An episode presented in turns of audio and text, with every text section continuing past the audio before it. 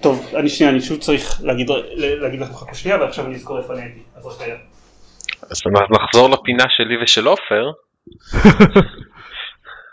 מובכים בזמן שעידן לא כאן. אפשר לעבוד עוד על השם.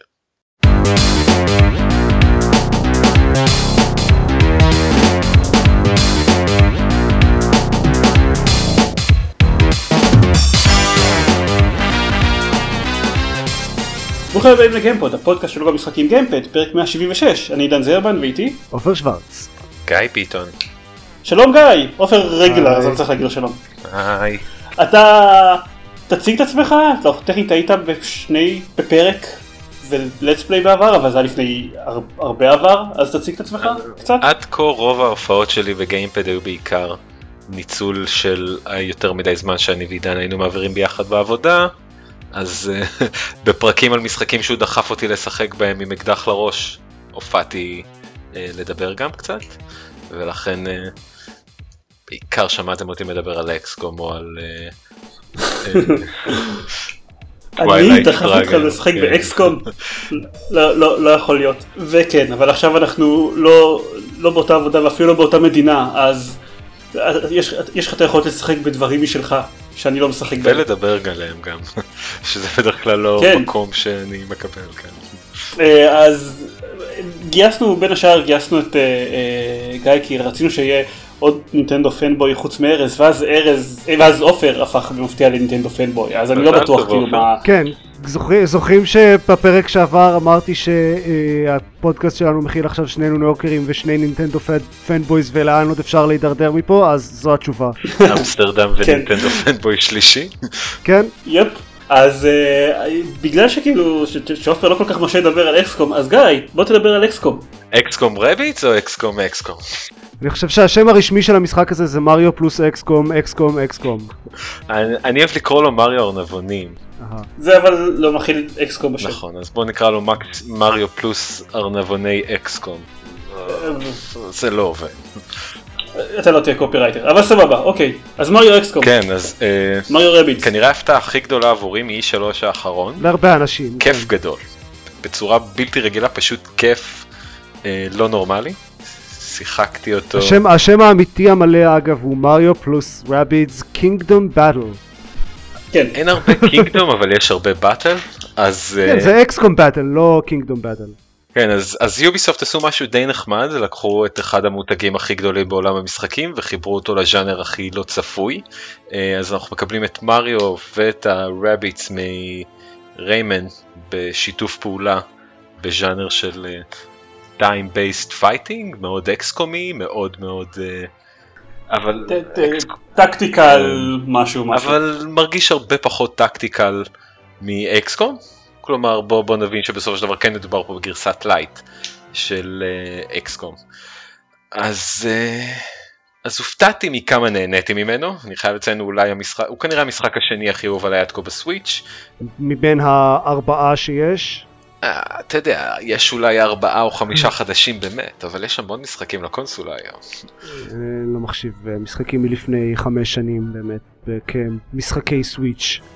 לא, למרות שבחודש וחצי, חודשיים האחרונים יצאו לא מעט דברים, יש לך את ספלטון, את ספלטון, יש לך את סטים וורדיג, שאני אדבר עליו בהמשך.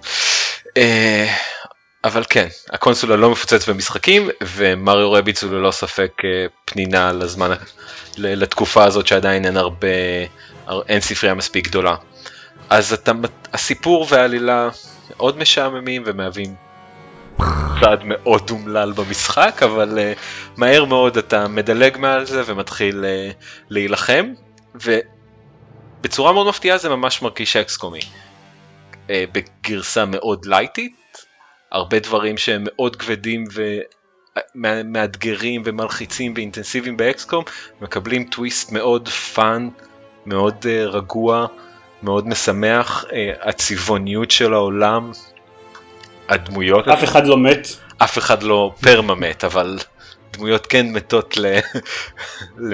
במהלך המשימות, אבל כן אין מוות אה, קבוע, שזה נחמד. יוביסופט עשו אחלה עבודה עם הדמויות Rabbids וה alter egos שלהם מעולם המריו, וזה בפרט עם רביט פיץ'. היא כיפית, היא סאסית, היא כמו גרסה מאוד uh, מודרנית וצעירה של uh, פיץ' וזה מגניב, היא מצלמת סלפיס בכל מיני חלקים במשחק, uh, כשאויב מנסה לירות עליה ומחמיץ היא נותנת לו מבט כועס ומאיים, ו- וזה באמת ההרגשה של המשחק. חשבתי שזה התפקיד של לואיג'י. אה, לא, לואיג'י בעיקר מפוחד ומבוהל במשחק הזה. ואם מישהו... רגע, זה לואיג'י או הארנב או Rabbid לואיג'י? לא, לואיג'י הרגיל. הארנב אוקיי. לואיג'י הוא דווקא די melee close combat type of character כזה. אוקיי. אז אה, הרבה דבר, כל מי ששיחק XCOM בעבר ומגיע למריו Rabbids ירגיש ירגיש מאוד אה, בנוח, הרבה דברים מאוד מוכרים, דברים כמו Overwatch, דברים כמו אחוזי פגיעה שלך, cover, half cover, full cover, זה... הם עשו כנראה הרבה שיעורי בית עם XCOM 2012 ו XCOM 2 והם ממש עשו את זה נחמד. מה שאני הכי אהבתי במשחק זה את העובדה שאתה משחק tactical strategy game אבל במקום כל השכבה האסטרטגית הכבדה וה... יש שיגידו מעייפת של XCOM, אתה פתאום, במקום שכבה אסטרטגית כזאת, אז אתה משחק mini platformer games ופותר פאזלים ברחבי המפה וכל מיני צ'אלנג'ים כיפים כדי להשיג עוד נשקים ולהשיג עוד נקודות אה, כדי לשדרג דמויות ולהשיג עוד כסף כדי לקנות נשקים. אז... זה, זה, זה גם פיצ'ר שכמעט נכנס להרחבה של אקסקום, היה פלטפורמה כזה עם ברדפורד שקופץ ברחבי האבנצ'ר, אבל החליטו לוותר על זה ברגע האחרון. זה נשמע ממש לא קשור. אה, הם מצליחים לח... לקשר את זה בצורה די מוצלחת למשחק. בעצם יש לך ארבעה עולמות, אה, ובמה... וכל עולם הוא יחידת אחת גדולה של שלבים, שכשאתה עובר במפה בין שלב לשלב, יש לך אזורים שאתה יכול לחקור. ולגלות בהם פינות נסתרות, אה, אתגרים נסתרים, לפתור חידות וכל מיני דברים כאלה. אז זה כן טיילרד לתוך המשחק. לא, אני, אני מתכוון לא קשור מבחינה מכנית, לא מבחינה כמובן. אה, עלילתית. אז כן, כמובן, זה לא קשור לז'אנר, כאילו, אבל אוקיי, זה... אוקיי, שנייה, אני אפסיק לרגע את המשחק אקסקום שלי לחצי שעה בשביל לשחק מריו אודיסי. כאילו, זה, זה בערך מה שזה נשמע. לא, זה ממש לא כזה קיצוני. קודם כל, זה לא הפסקות של חצי שעה, זה בדרך כלל הפסקות של 5-10 דקות, וזה לא פלטפורמה ברמת ה... לקפוץ ולהשיג uh, דברים uh, אחרי סט קפיצות קשות או מלחמה באויבים, זה יותר למשל uh, שלוש אבנים בשלוש צבעים שונות שאתה צריך uh, להזיז בצורה כלשהי כדי לפתוח איזה שער שמאחוריו מסתתר uh, איזשהו, אמ, איזה פרס כלשהו. אמ, זה סט של, אה, זה סט של מפה שיש בה עמודי גובה שאתה יכול לעלות עליהם ולזוז דרכם, דרך קשרים שאתה פותח עם חידות כלשהם. הפואנטה שלי, הנקודה שלי היא שבאקסקום לפחות, השכבה האסטרטגית, מה שעושים בין המשימות זה היה אה, לקחת את כל הדברים שהשגת במשימה עצמה, את כל ה... הגופות של החייזרים וכל הציוד שמצאת וה, והמשאבים שהשגת במשימה ולעשות איתם דברים בתוך הבסיס שלך. אמ, ו, ופה זה מרגיש כאילו אתה הולך לשחק משחק אחר לגמרי ל-15 דקות וככה אתה משפר את הציוד שלך. אה, אז אולי הייתי צריך להסביר את זה קצת בהתחלה אבל אתה לא באמת משחק את מריו. אתה משחק מין רובוט, אה, איי רומבה כזה, אני לא יודע איך לתאר אותו יותר טוב מזה, שמוביל את הצוות שלך ברחבי המפה, וכל פעם שאתה מסיים בוס או מיד בוס, הוא מקבל יכולות חדשות. היכולות החדשות האלה מאפשרות לך לפתור חידות ברמה עולה וכדומה. זאת אומרת, אחת היכולות הראשונות שלו זה יכולת להזיז אבנים, בהמשך הוא מקבל יכולת להרוס אבנים, אה, יכולת... אה, לכבות שריפות וכו' וכו'. אז הם כן איכשהו מחברים את זה לתוך העלילה, כי, כי בעצם הרובוט הזה הוא הדרך שלך. אבל שוב, אין לי שום בעיה, לא אכפת לי איך, איך זה מתחבר לעלילה, או, או לוגית בתוך העולם של המשחק. זה מבחינת מכנית, זה פשוט נשמע לא קשור בשיט. אני חושב שאתה מפריז בכמה, בכמה. מבחינה מכנית החלק האסטרטגי של אקסקום קשור בשיט ל, לרמה הטקטית. זה גם... אני יודע, okay, מבחינה מכנית החלק האסטרטגי של אקסקום כשאתה נמצא בתוך משימה טקטית, אתה חושב, אוקיי, אני צריך את הדבר הזה, אני צריך נגיד לא אה, לפוצץ את החייזר הזה כי אני רוצה את הגופה שלו כי, כי, כי, כי אני רוצה לחקור אותה אחר כך או דברים כאלה. פה זה נשמע כאילו אוקיי עברת שלב אז קיבלת יכולת ו- ועכשיו אתה יכול להשיג עוד דברים.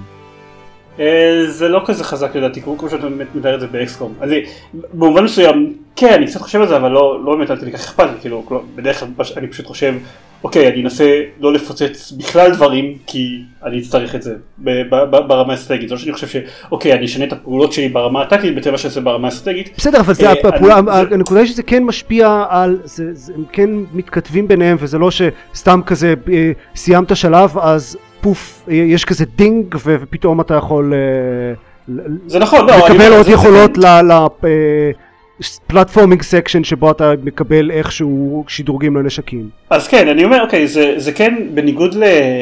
אה, בניגוד למריו, לאזורי platforming של מריו, אז זה כן נמצא באזור הכללי, פחות או יותר, אותו אזור חיוג, אבל בניגוד למה שמריו עושה, אבל עדיין זה לא כזה קשר הדוק, אני בקלות יכול לראות איך היו מחליפים את זה באיזשהו רכיב אחר. אני שמח שלעשו את זה, אבל אני, אני, אני יכול לראות איך היו עושים איתו את הפלטפורמים של ברדפורד. אני גם חושב שזה מתקשר לרמה, כאילו להקלה שהם עושים לעולם האקסקום.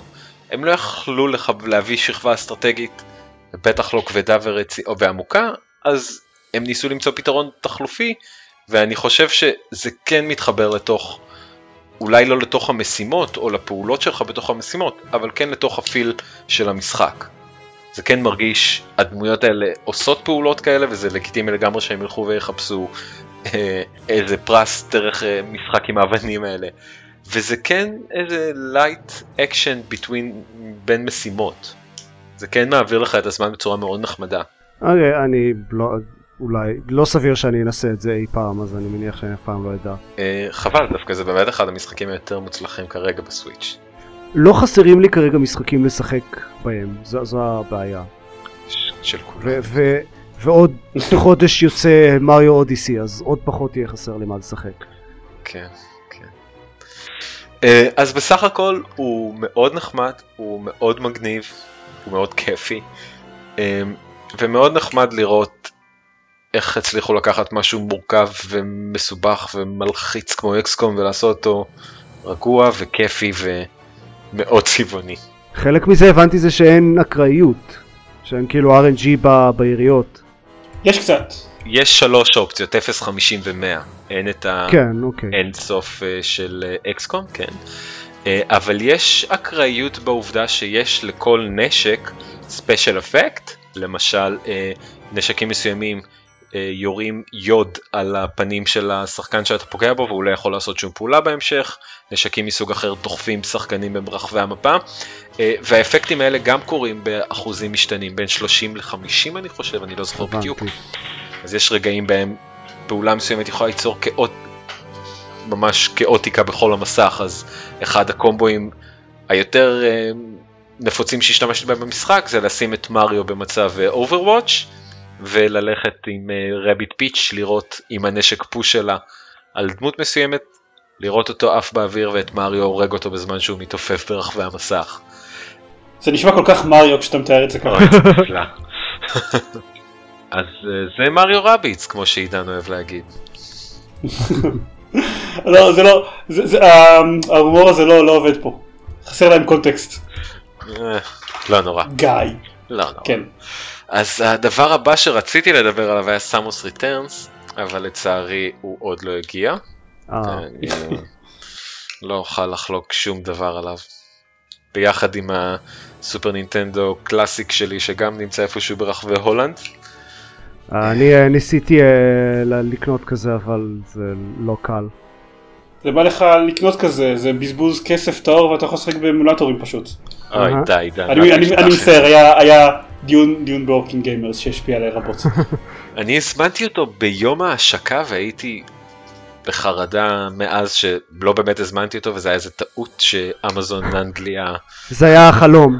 כן, שזה היה איזה חלום ולפני יומיים כשקיבלתי את ההודעה שהוא נשלח מצד אחד שמחתי כל כך, מצד שני הוא אמור להגיע ביום שני בבוקר שזה אירוני כמה שזה כואב, אבל uh, בסדר.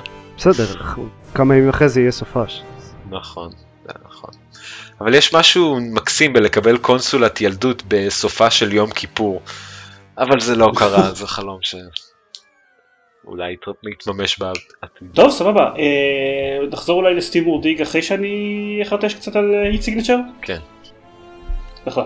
אז מה שאני שיחקתי בשבועיים האחרונים זה בעיקר אקסקום 2 of the chosen. בפלייפרו שישי באיירון מן אז אני מתחיל לשים לב לעוד דברים אבל אבל על עופר יכעס עליי אז אני מדבר עליו אבל חוץ מזה בתזמון נוראי כי מה אתם משחררים משחק כלשהו כשיש את אקסקום 2 of the chosen. זה יהיה אבל נכון לכל משחק שיוצא בשלושה חודשים הקרובים. לא אני לא תראה יש.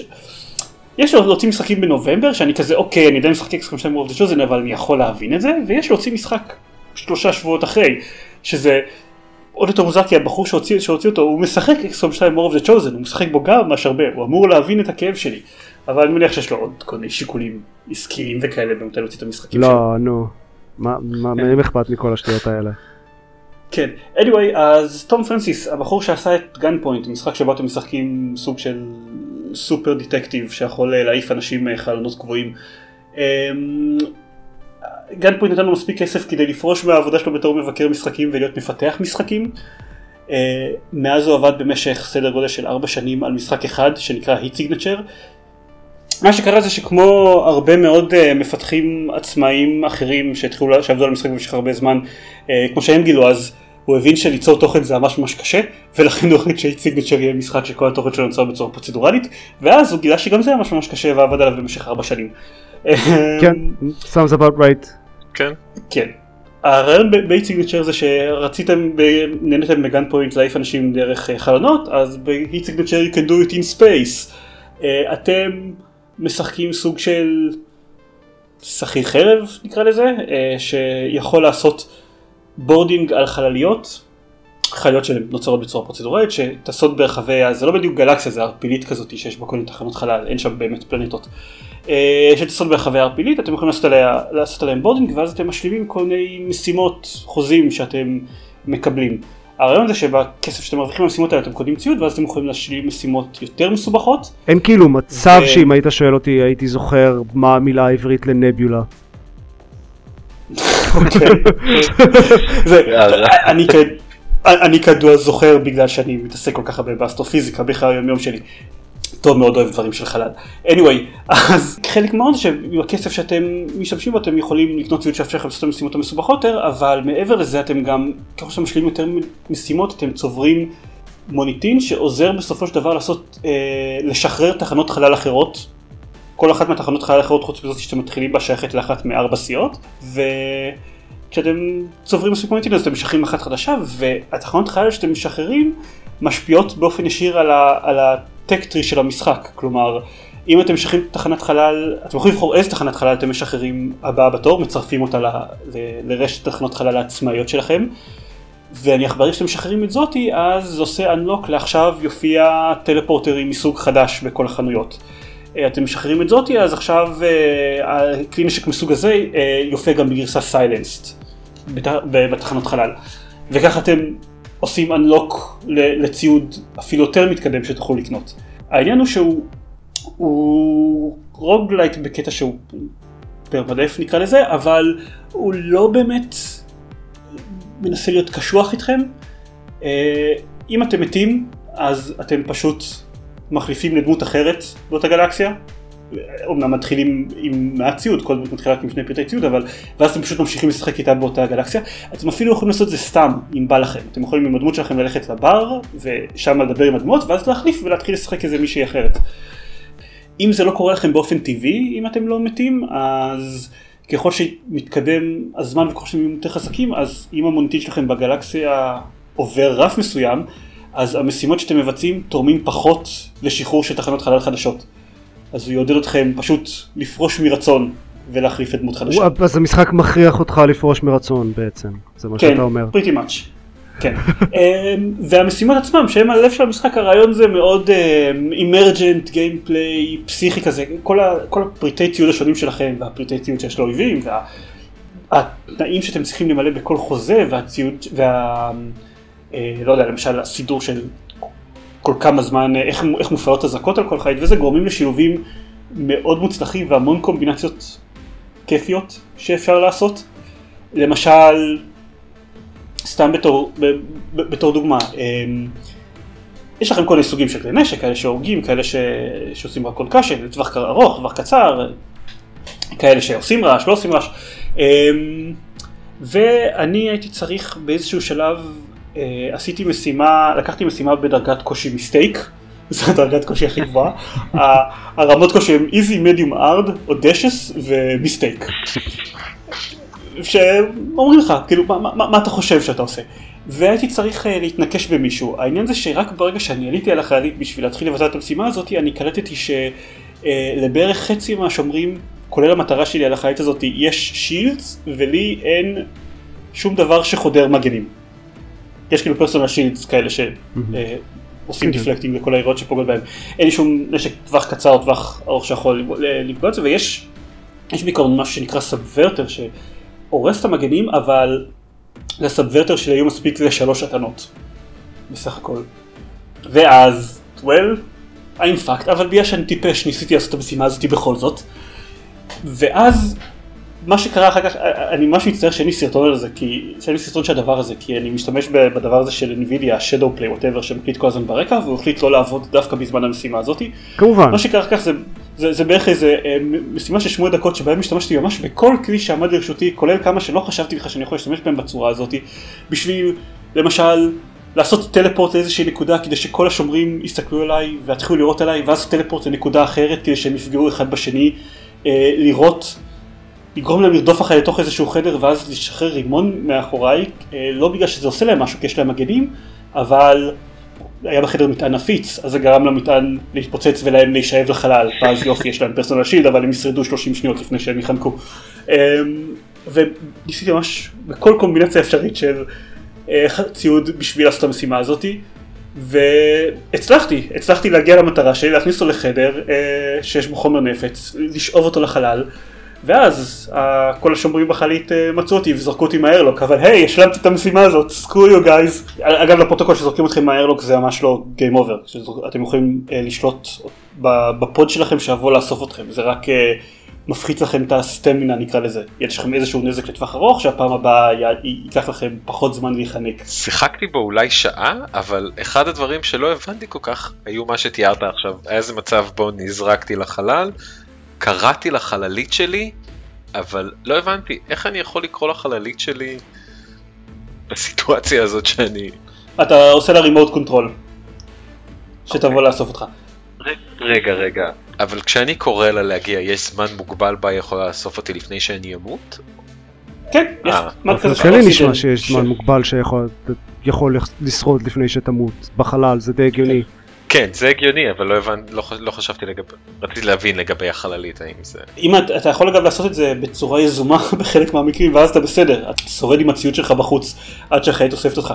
באמת, הטווח של האפשרויות שאפשר לעשות הוא מאוד מאוד גדול וכיפי, למשל כבר הייתי צריך אה, לתפוס מישהו ו-to bring him alive, אבל ידעתי שאם אני עכשיו תופס אותו, אין סיכוי שאני סוחב אותו כל דרך לחיית שלי, בגלל שכל שאר השומרים של הספינה קופצים עליי.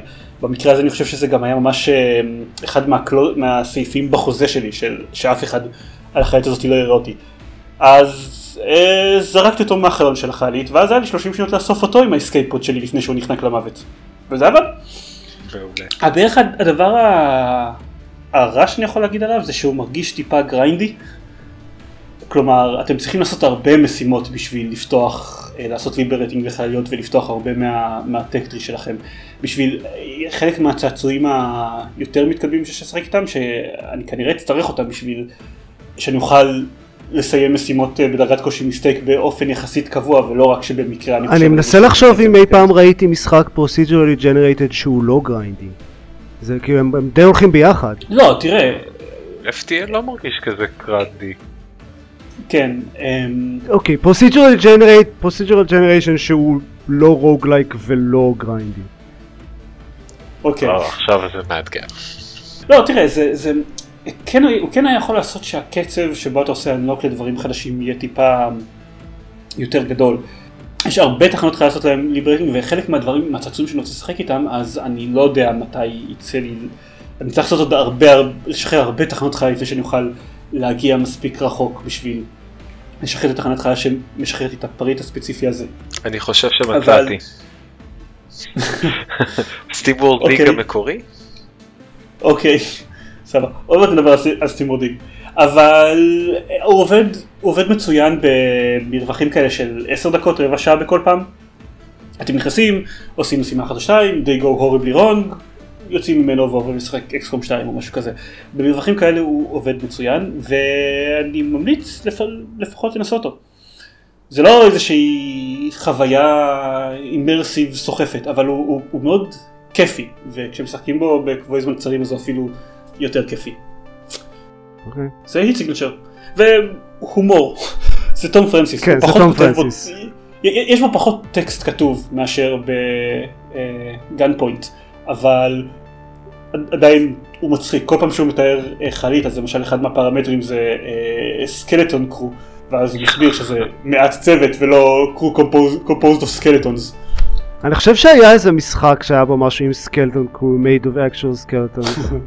אוקיי. okay.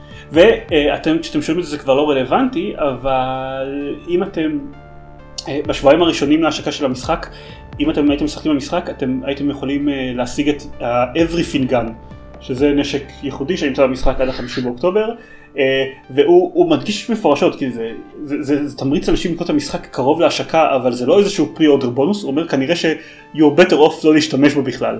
מה שה-Everything Gun עושה, זה אה, לעשות טלפורט לכל הציוד בחלית שנמצא בטווח של ה-Everything Gun ולראות אותו. שזה כל דבר, אה. הוא יורה רובים אחרים, wrenches, סכינים, whatever. כזה 30% מהמקרים זה יהרוג אתכם בטעות, כשאתם תעשו את הדבר הזה. אבל היי, זה כיף. אז זהו, זה Heat Signature. אוקיי. חוץ מזה, עוד דבר שיצא לשחק מלא בשבועות האחרונים, אה, לרפרטואר אני משחק נגד גיא Twilight Struggle כל הזמן, אז עכשיו התחלתי לשחק נגד גיא Lords of Waterdeep כל הזמן. זה משחק שעבר טיפול על ידי אותה חברה שעשה את הטיפול הממוחשב והמובייל Twilight Struggle, אז יש ביניהם הרבה קווי דמיון, ספציפית multiplayer אסינכרוני כזה, שאני עושה תור ואז מתישהו גיא עושה תור ואז אני מקבל על זה אימייל. בשונה מ Twilight Struggle, Lords of Waterdeep זה משחק לעד חמישה שחקנים, אז יש הרבה יותר שחקנים עכשיו בלופ הזה של ה multiplayer האסינכרוני, אנחנו mm. נניח משחקים אותו גם עם גלית למשל, אז זה גורם לזה טיפה יותר... בטח משחק אה, ממוצע לוקח איזה חודשיים.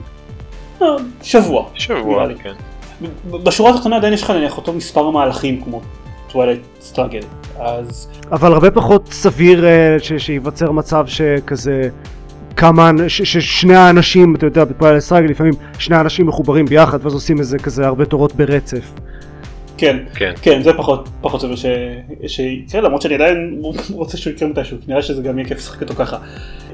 מבחינת המשחק קופסה שעליו הוא מבוסס, Lords of Waterdeep זה משחק worker uh, placement, אתם, יש לכם כמות קושי של אייג'נטים ואתם שמים אותם במקומות על המפה בשביל לקבל, אה, אה, זה נקרא הרפתקנים, אבל אם אתם לא מתייחסים לתמה שלו אז אתם שמים את זה במקומות ברחבי המפה בשביל לקבל קוביות כתומות, שחורות, לבנות או סגולות. אה, ואחר כך אתם משתמשים בדברים האלה, בהרפתקנים שאתם אספתם, אתם משתמשים בהם כדי להשלים קווסטים, קווסטים נותנים לכם victory points ולפעמים השפעות אחרות, ואז אתם יכולים להשתמש בזה כדי לצבור אפילו יותר מהר את ה adventurers שאתם צריכים לקווסטים מתקדמים, ככה ממשיכים עד ש... בתקווה שאף אחד לא יתפוס לכם את המקומות שאתם צריכים, אה, עד שמסתיים המשחק, ואז רואים מי ירוויח הכי הרבה victory points. הוא די, מבחינת משחקי worker placement הוא, הוא, הוא די סטנדרטי, הוא, לא, הוא, מאוד, הוא מאוד נגיש, אז אנשים מאוד אוהבים אותו, אין בו איזה משהו, הוא לא איזשהו מופת של, של game design, אבל הוא פשוט כיפי. אה, והגרסה האונליינית שלו גם מאוד כיפית, אה, עם החיסרון היחיד שאני, קצת קשה לשים עליו את האצבע, אבל בניגוד ל Twilight Struggle אני מרגיש כאילו כל המידע שאתה צריך תמיד נמצא במרחק קליק אחד יותר מדי. זה הביקורת הכי גדולה שלי עליו, הוא מעולה בלהסתיר את כל מה שהוא יכול לעשות. אני אוקיי. ועידן בתחילת במשחק הראשון או השני שלנו התלוננו על איזה שלושה או ארבעה בעיות מאוד גדולות שלו, של דברים שאמורים להיות אינטואיטיביים ומאוד קשה לעשות אותם, אה, לגשת ללוג ולראות את כל המהלכים האחרונים שהיו, להתחרט על פעולה שעשית, בסופו של דבר מדובר פה במשחק של למשל לבחור קלף או למקם עובד במשבצת מסוימת ו misclicks יכולים לקרות. כל מיני דברים כאלה שלא הבנו איך אפשר ואיך יכול להיות שאנחנו לא יכולים לעשות אותם, ומסתבר שאפשר לעשות אותם די בקלות והמשחק פשוט מסתיר את זה ממך, או לא עושה עבודה טובה מאוד בלהראות איך אפשר לעשות את זה. אז אחת הביקורות הכי גדולות שלי אליו היה ה tutorial הנוראי וכמה שהוא, ה-UI שלו לפעמים לא מהודק כמו זה של Twilight. אה, זהו, אני יודע שאפילו אחרי שאתה לומד את הדברים האלה, אז עדיין הוא קצת כזה, לא רוצה להגיד מסתיר ממך, אבל, אבל הכל טיפ, טיפה פחות נוח מכמה שאתה מצפה שהוא יהיה, ושאתה מנסה לעשות אותו. לא יודע, תמיד כשאני רוצה כשאני רוצה לבדוק נניח כמה adventurers יש לכל אחד, כי אני רוצה לדעת מה יהיה ההשפעה של הקלף שאני עושה כרגע, אז תמיד טיפה יותר מסובך ממה שזה צריך להיות בשביל לבדוק את זה. אה, כנ"ל אם אני רוצה לעשות גלילה על כל הבניינים למשל שיש על המפה בשביל לדעת איפה אני עכשיו שם את הוורקר שלי, דברים כאלה. הכל רק קצת פחות נגיש מאיך שהוא צריך להיות. זה לא נורא, אנחנו שיחקנו בו כבר די הרבה משחקים ואני מניח שעוד נמשיך לשחק בו די הרבה זמן והוא עדיין כיפי, הוא פשוט אה, לא יודע, אחרי טואלט סטרגל שהיה אה, מופת של המרת משחק קופסה לגרסה מוחשבת, אז זה חבל קצת. אני חושב שיש משהו ב Twilight שמאוד מאוד נוח להמיר אותו. רק שני שחקנים, אה, אין דברים שמצטרפים למפה כל הזמן, היא סטטית והיא תמיד נראית אותו דבר. תראה, אנחנו שיחקנו ב Battlestar Galactica שזה לא בדיוק משחק פשוט ב Tabletop Simulator שהוא לא ייעודי לזה, אלא הוא סתם כזה תשתית גנרית וזה היה ממש סבבה. כן. משהו לא בסדר בעיצוב של זה כנראה. אה, לא, אני חייב לציין שאי אפשר להשוות בין רמת החוויה במשחק הזה לבין רמת החוויה במשחקים ב Tabletop, זה עולם אחר לחלוטין. אני אומר שב Tabletop, ב Battlestar ב Tabletop, בשום שלב לא היה את ההרגשה שחסרים אה, דברים, שקשה להבין איך לעשות דברים כאלה. אני חושב שבמובנים מסוימים יהיה יותר נוח לשחק את המשחק הזה ב Tabletop Simulator. כן, אבל Tabletop מבסיסו פחות נוח. כל מיני נכון, פעולות אוקיי, מעצבנות גם... של להזיז חיילים קטנים למקומות קטנים מאוד לא נוחות שם.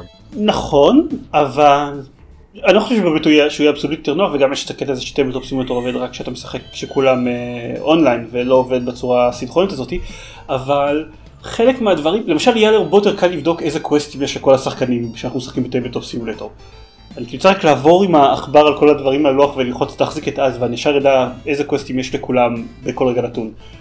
למשל דברים כאלה. זה, זה, זה הרבה יותר מדי לחיצות אם אני רוצה לעשות את הפעולה המקבילה הזאת בגרסה הממוחשבת של Lords of Waterdeep.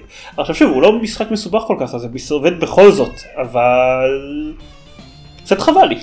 הם היו יכולים לעשות את זה יותר. זו הנקודה שלי. אני, מאמין, אני מקווה ובוחר להאמין שהם עוד ישפרו אותו קצת. אני... זהו, אני חושב שבעיקר הבעיה העיקרית זה שרואים שזה התחיל קודם כל מגרסה סלולרית, ואני חושב שהגרסה הממוחשבת מאוד משמרת את ה-UI ממנה. אני יודע כי אני גם משחק בו בגרסה הסלולרית שלו.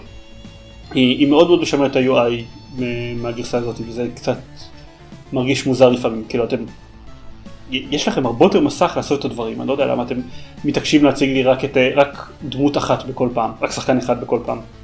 כן, זה לא ברור. אז זה לא דובר, הוא משחק נחמד.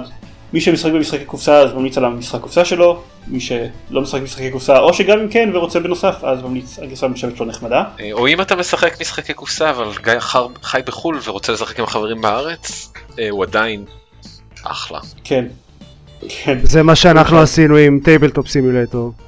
כן. כן. We should do this again, אגב. כן, כן, אה, ברגע שלאלון יהיה מחשב. אה, כן. פתרון חשוב. והדבר האחרון שאני אגיד בפינת ה-VR שלי. אנחנו עדיין צריכים אה, מישהו מתנדב לשלוח לנו נעימת פתיחה לפינת ה-VR של כן. עידן.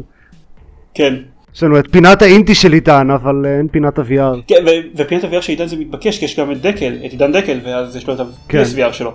אז בכלל יהיה ורסטילי. התקנתי את ה mod שמאפשר לשחק את Alien Isolation עם Oculus Rift. Alien Isolation זה משחק שלא מתאים באמת למשחק ב Oculus Rift. הוא, עובד רק עם gamepad, לא, אין לו שום שיקוף על המסך כשאתה משחק בו, שזה קצת, שזה קצת מעצבן. והקטע זה שבגלל שהוא לא מותאם אז יש את הקטע שאתה משחק בו עם, עם gamepad אנלוגי, ואז ה stick הימני של, ה, של ה gamepad משמש בשביל לסובב אותך. את ה viewpoint שלך בתוך המשחק, ובגלל שאתה עומד במקום זה, זה נשמע מאוד, נורא. כן, זה מאוד מאוד לא נוח. בעיקרון להסתובב אז אפשר באמת לעשות את הקטע עם stick האנלוגי הימני של ה gamepad שלכם, או שאפשר באמת לסובב את כל נקודת מבט שלכם, כאילו ממש להסתובב עם הראש, ואז הקדימה ב gamepad הופך להיות הקדימה החדש שאתם מסתכלים עליו, ככה שאחרי קצת ניסוי וטעייה אני מוצא את השיטה האופטימלית לשחק בו, אה, והיא לשבת על כיסא מסתובב. ואז לשחק רק עם הסטיק האנלוגי השמאלי ופשוט כאילו להסתובב לכיוון שאתם רוצים ללכת אליו עם כל הגוף.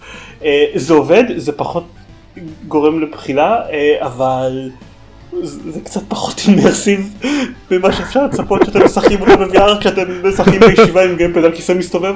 אה, אז אני יכול להגיד שזה, שזה עובד, זה מאוד מאוד נחמד בשביל, יש משהו מאוד כזה מטריד בלראות את Alien Isolation לשחק ב-Alien Isolation אני, אני הייתי חושב שהדרך האידיאלית לשחק את Alien Isolation ב-VR זה לשבת בתוך ארון.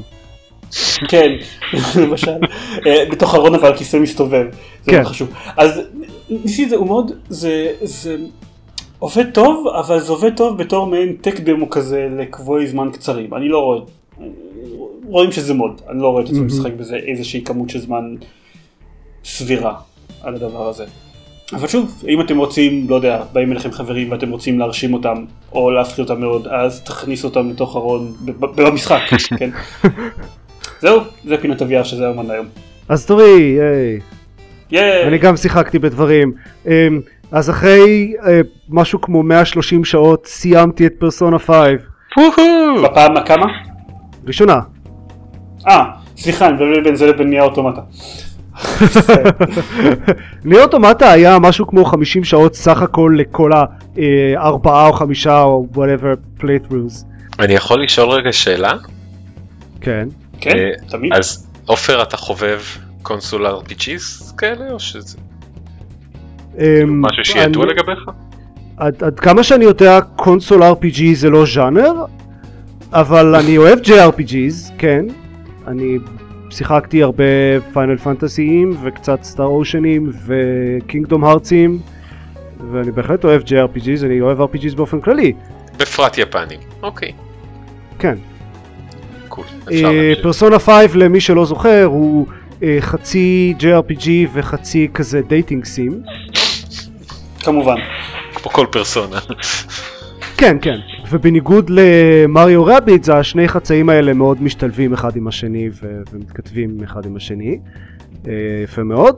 עם, מה זה אני מאוד שמח שהשקעתי בו את המאה שלושים שעות האלה הוא משחק מדהים לכל האורך יש בו שני, זה, זה משחק שהוא basically אמ, הוא סיפור בלשי. אה, ויש בו שני אה, כאלה big reveals, איפה אחד איפשהו באמצע ואחד ממש בסוף והם שניהם בנויים ממש טוב. כל, ה, כל התעלומות במשחק בנויות יפה וה grand reveals הם עובדים ממש טוב והסיפור מעניין לכל האורך ומאוד uh, uh, פסיכולוגי פילוסופי כזה בהרבה מובנים יש לו הרבה מאוד פרשנות חברתית מעניינת ופוליטית. זה פשוט משחק ממש טוב ונורא חבל לי שהרבה המון אנשים לא ישחקו בו פשוט כי הוא כל כך ארוך ומוזר. זה שאלה נוספת, המאה שלושים שעות הם בשביל לסיים את המשחק פשוט או ש... אז, אז כאילו המאה שלושים שעות האלה קודם כל לדעתי כוללות הרבה מאוד אה, זמן שכזה השארתי את המשחק רץ ו- ועשיתי דברים אחרים ברקע. אז, אז אולי זה יותר קרוב לכזה 100, 110 שעות. ודבר שני זה כזה אה, די קומפלישניסט. Cool. לא באמת קומפלישניסט, אבל כזה בוא נגיד 80 אחוז, 90 אחוז. אמ, ולא עשיתי, יש לו גם New Game Plus אגב, ש... no way am I doing that. אבל יש אנשים שיש להם יותר מדי זמן פנוי או משהו כזה, או שהם סתם מטורפים וממש אוהבים את המשחק הזה. אמ, אבל אה, כן, 100 פלוס שעות זה הזמן הסביר לסיים את המשחק הזה. ולדעתי הוא ממש ממש שווה את זה, למרות שברור לי שהרבה אנשים יירתעו מזה.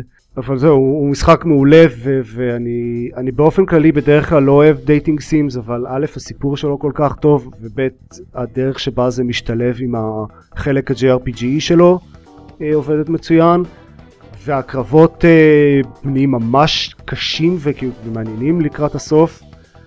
אה, זהו, משחק ממש מגניב. אה, אני מאוד שמח ששיחקתי בו, ומשחק עם כל כך הרבה style. זה כן. באמת, בחיים שלי לא ראיתי משחק עם כז, כאלה כמויות של style. הוא נראה גם מצוין. אה, בעיצוב האומנותי והעלילה והמוזיקה ופשוט כל דבר בו נוטף style. אה, פשוט כאילו תסתכלו על, על וידאוים שלו, של סתם תפתחו את המשחק בנקודה אקראית ולהסתכל על איך שהוא נראה, זה, זה מדהים. שיחקתי רק בחמש שעות הראשונות שלו, מאחר ואין לי פלייסטיישן, אה, אבל יש שם את הקטע שאתה מוצא את החבר הראשון שלך, שזה החתול עם המסכה והוא כל כך מגניב וסליק, ואתה ממש כאילו, mm-hmm. הוא ממש, אתה צודק כשאתה אומר שיש לו סטייל בכל פינה, פשוט ממש הרגשתי את זה גם בחמש שעות משחק הקצרות.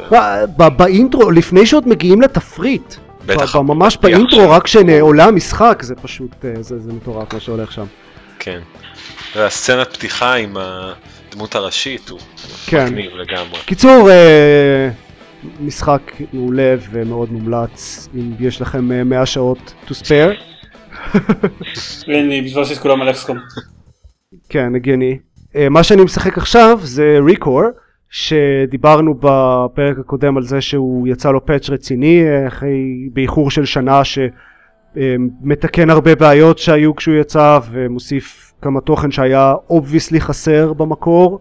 וגם הוא עולה עכשיו 20 דולר ולא 40 אז למה לא? אז הצלחתי לקנות אותו לשם שינוי הפעם בלי שום בעיות. אה, ושיחקתי בו לא מעט. אה, והוא די מגניב. לדעתי אה, אם הייתי משחק בו כשהוא יצא אז הוא היה כנראה לא הייתי אוהב אותו כי, גם עכשיו אחרי שנה שלמה של תיקונים ופאצ'ים יש לו הרבה בעיות.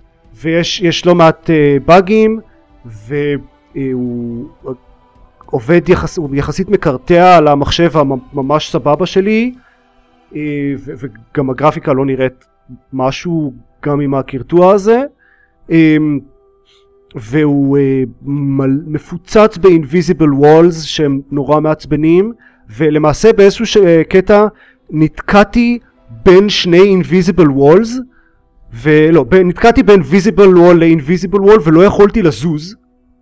הדרך היחידה שלי לצאת משם היה fast travel. הגיוני. אז uh, והוא יש המון דברים שהוא לא מסביר איך לעשות או אם אפשר או אי אפשר לעשות uh, כי, כי זה משחק כזה ש... Uh, בהדרגה צוברים כזה מטרואידבניה שצוברים עוד ועוד יכולות שמאפשרות לכם להגיע לעוד מקומות אבל בהרבה מקומות זה לא ברור אם אפשר להגיע למקום מסוים ורק אה, אה, צריך להבין איך לעשות את זה או שחסר לכם הרובוט שייתן לכם להגיע לשם. ויש הרבה דברים אחרים כל מיני טריקים שהם אה, מאוד מאוד חשובים למשחק והמשחק לא טורח להסביר אותם חוץ מבטיפים ב loading screens. אה, שמתחלפים אגב מהר מדי והרבה פעמים קשה לקרוא אותם. אז מלא מלא בעיות אבל אז, אז הייתי כנראה מאוד מתאכזב אם הייתי משלם עליו 40 דולר ועוד לפני כל הפאצ'ים אבל עכשיו במצב שהוא נמצא בו היום ובמחיר שהוא נמצא בו היום משחק ממש חמוד ואני רוב הזמן מאוד נהנה ממנו יש לו קרבות אה, מכניקה של קרבות חביבה ומכניקה של פלטפורמינג חביבה ו... באופן כללי שום דבר בו לא מדהים אבל הרבה דברים בו מאוד נחמדים וכיפים. כנ"ל גם, גם, גם הכתיבה והעלילה והעיצוב של הדמויות והסגנון האומנותי שלו כל, ממש כל דבר בו כזה נחמד ו- וכיפי ולא מדהים. Uh, אני שילמתי עליו 40 דולר בזמנו כשהוא יצא כן נהניתי מספיק מה... לא מהפלטפורמing כל כך אבל מה... מהמכניקת קרבות, בעיקר אני חושב שהמכניקת קרבות שלו מאוד מוצלחת, נהניתי מספיק לשחק בו כמה שעות ואז הפסקתי לשחק בו וזה היה לי נחמד, לא הרגשתי כאילו זה היה בזבוז נוראי של כסף. אה, בעיקר משעשע אותי שאם אתם זוכרים שלפני שנתיים שהכריזו עליו במסיבת עונאים של מייקרוסופט ב-E3 ואז הכריזו על Horizon במסיבת עיתונאים של כן. E3 אנחנו כאילו אה, העמדנו פנים כאילו מה זה, חשבנו שהם יהיו שקולים פחות או יותר? כאילו, היי תראו, שני משחקים פוסט אפוקליפטיים עם female אה, protagonist ורובוטים, הם בטח יהיו דומים מאוד וזה מאוד משעשע אותי לחשוב על זה במבט לאחור. אה, זהו? אוקיי. גם אני חשבתי על זה, כן, זה כזה וואו, לא מתקרב אפילו. כן, אבל שוב, זה היה לי, אני כן הרגשתי כאילו שווה בהרבה דברים, וזה שוב, זה לפני כל השינויים והאלה, אבל אתה יודע, זה לא ש... זה, זה הייתה חוויה נחמדה, זה לא איזה משהו שאני אגן עליו בחירוף נפש של מה פתאום, הוא... יש לו המון דיזיין פלוז גם אז, ואני מניח שגם היום.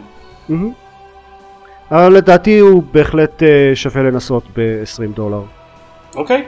Uh, ועוד משהו אחד ממש בקצרה, שיחקתי ב Glittermitten Grove, a.k.a. Frog Fractions 2. Um, דילגתי על... דילגתי על כל הקטע שהוא אשכרה Glittermitten Grove ופשוט הכנסתי את ה cheat code בץ ועברתי ישר ל... Um, you have it all too easy אתם ב... אני הייתי צריך לשחק ב Glittermitten Grove לשרוד את החורף כדי שנצליח לחפור מספיק עמוק בשביל להגיע ל Frog Fractions 2. אז uh, כן, אני שמח שלא עשיתי את זה, כי זה לא נראה משחק מעניין במיוחד, הגרוב לא, עצמו. אוקיי, ואז הגעתי ל... איך הם קוראים לו? TXT World או משהו כזה. כן. ויש בו דברים חמודים, בסופו של דבר הוא היה כזה אה, הוא... הוא... זה לא פוג פרקשנס. פוג פרקשנס היה, הגיע משום מקום והיה מפתיע והיה הזוי. והיה ממש כזה keeps you on your toes וכל כזה אה, כמה שניות זורק עליך איזה משהו כזה של what the hell just happened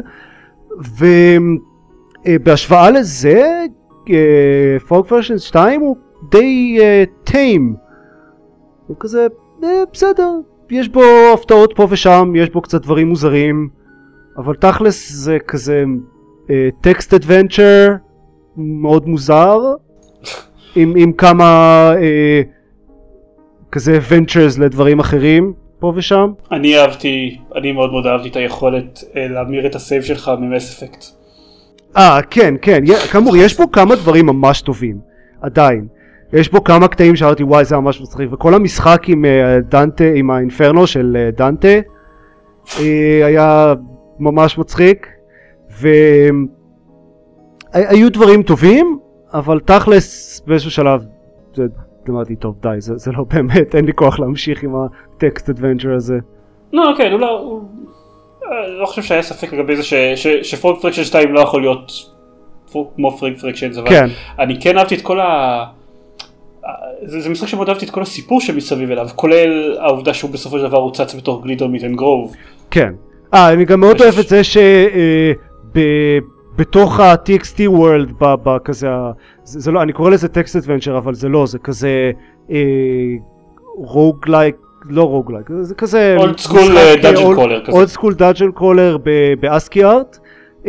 בתוך זה מופיעים לך פה ושם כזה טיפים מהפייה מ Glittermitten Grove שמתחילה לדבר אליך פתאום משום מקום אה, כזה טוטוריאל טיפס. כן, כן זה היה כיף. בקיצור, אה. אוקיי, אמ, לא, אני בגלל שוב, גם זה אני בכל מסכים, אבל אני נהניתי קצת יותר מכל האשכרה שיחקתי בגליטר מיטן גרוב, אז לא יודע. Nah, ain't nobody got time for that. יש לי יותר מדי דברים אחרים לשחק. הייתי, הייתי מובטל את הטיים. אה.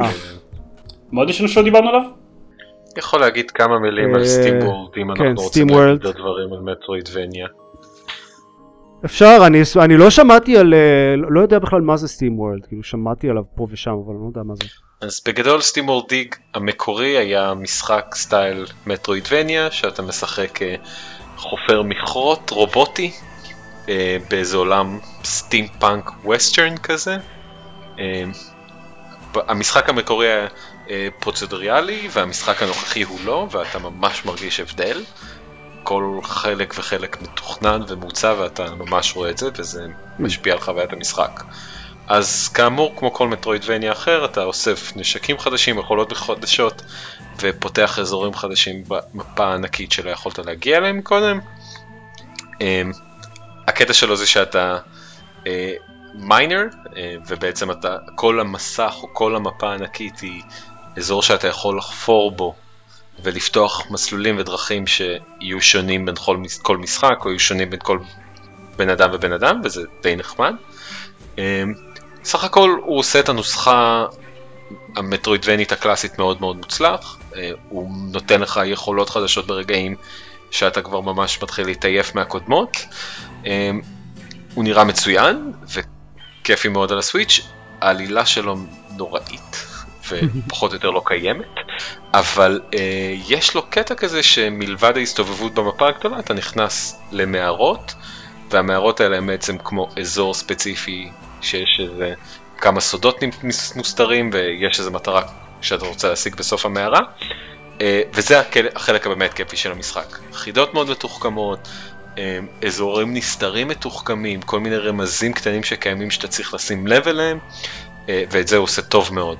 אז את המשחק עצמו סיימתי בערך בחמש שעות, חמש וקצת שעות, אבל מצאתי את עצמי חוזר לשחק עוד איזה ארבע חמש שעות ישר אחרי שסיימתי אותו, כדי למצוא עוד ועוד סודות ועוד אזורים נסתרים ועוד, ולפתור עוד מערות. אז uh, סך הכל היה כיף גדול, uh, ואם אתם אוהבים את הז'אנר אז בכלל, אני ממליץ עליו. אוקיי. אוקיי. יש לנו עוד איזה שהם משחקים? משהו? יש הרבה משחקים. Uh, יש לי עוד uh, מש, משפט אחד, uh, שיחקתי ב... Um, House of Many Doors, או איך שאני קורא לו, Black Screen Simulator 2017. Okay. זה פשוט היה מסך שחור ו- וזה מוזיקה ברקע, לא הצלחתי לגרום לזה לעבוד, זה היה המשחק מבחינתי. כיף. כן. משחק השנה 2017. כן, כן. הפתעת השנה. ללא ספק.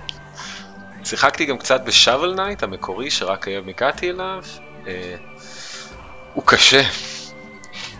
לא אכנס לזה אבל הוא קשה. אוי, אגב קשה, יצא, יצא קאפד עכשיו. אה, כן. כאילו, זה, זה המשחק עם העיצוב הכי מסקרן שעם הז'אנר שהכי דוחה אותי, אז אני לא אשחק בו בחיים. אני, אני אנסה אותו בהחלט, אה, לא הספקתי לפני הפרק. גם אני אגיע אליו מתישהו בקרוב. אני, אני אתה יודע, אהבתי את סופר מיטבוי וזה. כן, אוח, כאלה. טוב, סבבה. אבל יש לנו חדשות קצת, כן? אה, כן.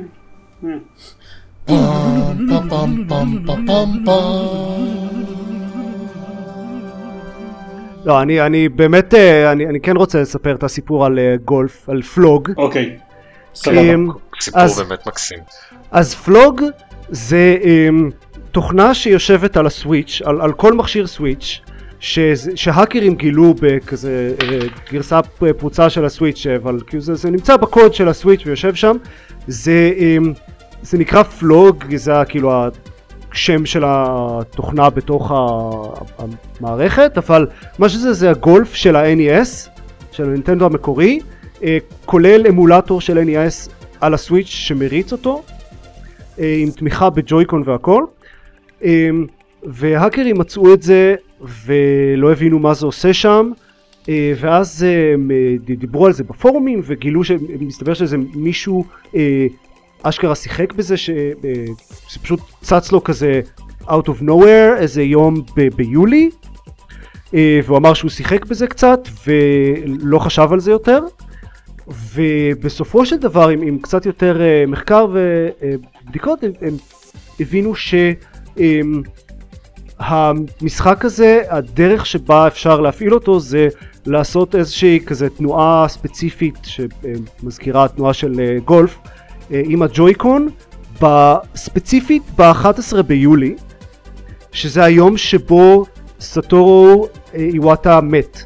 סטורו איוואטה שהיה הנשיא של נינטנדו להרבה מאוד שנים. ופיתח את גולף המקורי. כן, אז נט. כל הדבר הזה זה, אה, זה איסטר אג שהוא מחווה, זה, זה יכול להיות שזה בכלל, הם לא התכוונו שזה יצא לפומבי, אבל זה מחווה לסטורו איוואטה, ש... כמו שגיא אמר, היה מי הוא, הוא פיתח את uh, הגולף ל-NES, זה היה אחד המשחקים הראשונים שהוא כתב, והם פשוט שמו את זה שם בתור כזה משהו, uh, איזה, איזה מין כזה מקדש ל, ל, ל, לזכרו. לאיש שכנראה גם היה אחראי בהרבה צורות לסוויץ'. ולהרבה דברים של נינטנדו, כן. כמובן. זה, זה פשוט סיפור ממש מגניב, ואם יש לכם סוויץ' אז אה, תזכרו, אה, תנסו לזכור ב-11 ביולי, אה, לבדוק אה, בוויקי של הסוויץ' איך, מה התנועה הספציפית שצריך לעשות בשביל להפעיל את זה, ואז תוכלו לשחק בפלוג.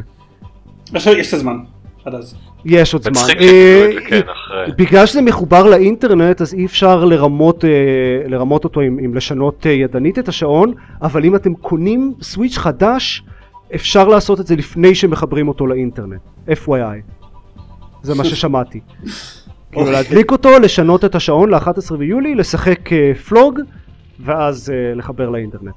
ועוד משהו קטן אה, אפרופו נינטנדו אה, נינטנדו אישרה רשמית זה, זה עכשיו official canon שבמקור מריו הרביץ ליושי נתן לו אגרוף כדי לגרום לו להוציא את הלשון ולבלוע דברים. אוקיי, זה, זה, זה החדשות, הסקופ האמיתי של השבוע כמו כן הוא לא שבוע. כמו כן הוא. לא שבוע. לא, כי, כי הגרפיקה, האנימציה המקורית, היא זה כזה, במשך הרי הרבה שנים אנשים אמרו שזה כזה קצת נראה כאילו הוא מרביץ לו בראש, אבל, אבל לא באמת אה, הגיוני שזה מה שזה, אז לא, הם, הם אישרו זה באמת מה שזה. אגב, בהקשר למריו ולא היותו שרברב, מריו רביץ הוא כנראה המשחק הראשון שמריו נמצא בו ופותח באיטליה. הוא פותח על ידי שילוב של יוביסופט פריז ויוביסופט מילאן, אז כן, זה מה שהם חושבים על זה. קטע. אה, סבבה, אז I guess we're done here? נראה לי? seems like it. סבבה, יופי, אני רוצה לחזור לשחק אקסקום, אה שיט, אני עורך את הפרק, אני לא יכול לחזור לשחק אקסקום. אה, יכול להיות. שאני לא אלמד לעשות אף פעם. כן, אה, אז למה שתרצה להכניס עצמך לזה? אה, אז אה, טוב, נגיד שאם אתם רוצים, נגיד כרגיל שאתם רוצים להקשיב לפרקים אחרים שאנחנו מקליטים, או לראות סרטונים שאני ממש ממש מקווה שאנחנו נצליח להקליט מתישהו, ארז אשם בהכל, לפרוטוקול, הוא לא הולך להקשיב. ואומר את זה, אז שתדעו שארז אשם. ארז אשם גם בזה שלא היה לי זמן לכתוב את הפוסטים הכתובים שרציתי. כן, גם בזה אשם. ובהוריקן כלשהו. anyway, אז אה, אבל הסרטונים שאנחנו כן הקלטנו אז אפשר לראות אותם בגיימפד.co.il, יש שם קישור לערוץ יוטיוב שלנו, ששם יש בכלל את כל הסרטונים שהקלטנו, וגם פרקים אחרים של הפודקאסט הזה, וגם קישור לפייסבוק ולחשבון טוויטר שלנו, שגם שם יש דברים לפעמים. אז תיכנסו לשם, נחמד אני שם. אוהב דברים. כן, דברים זה נחמד. אה, זה הכל? נכון, אז ליג אוף לג'נד, ביי ביי, ושמח. לא שאפילו שם משנה אם אתה מקשיב אה. לזה, יש איזשהו חג. יש חג מתישהו, אני כל פעם מחדש מפתיע אותי שיש חג כזה.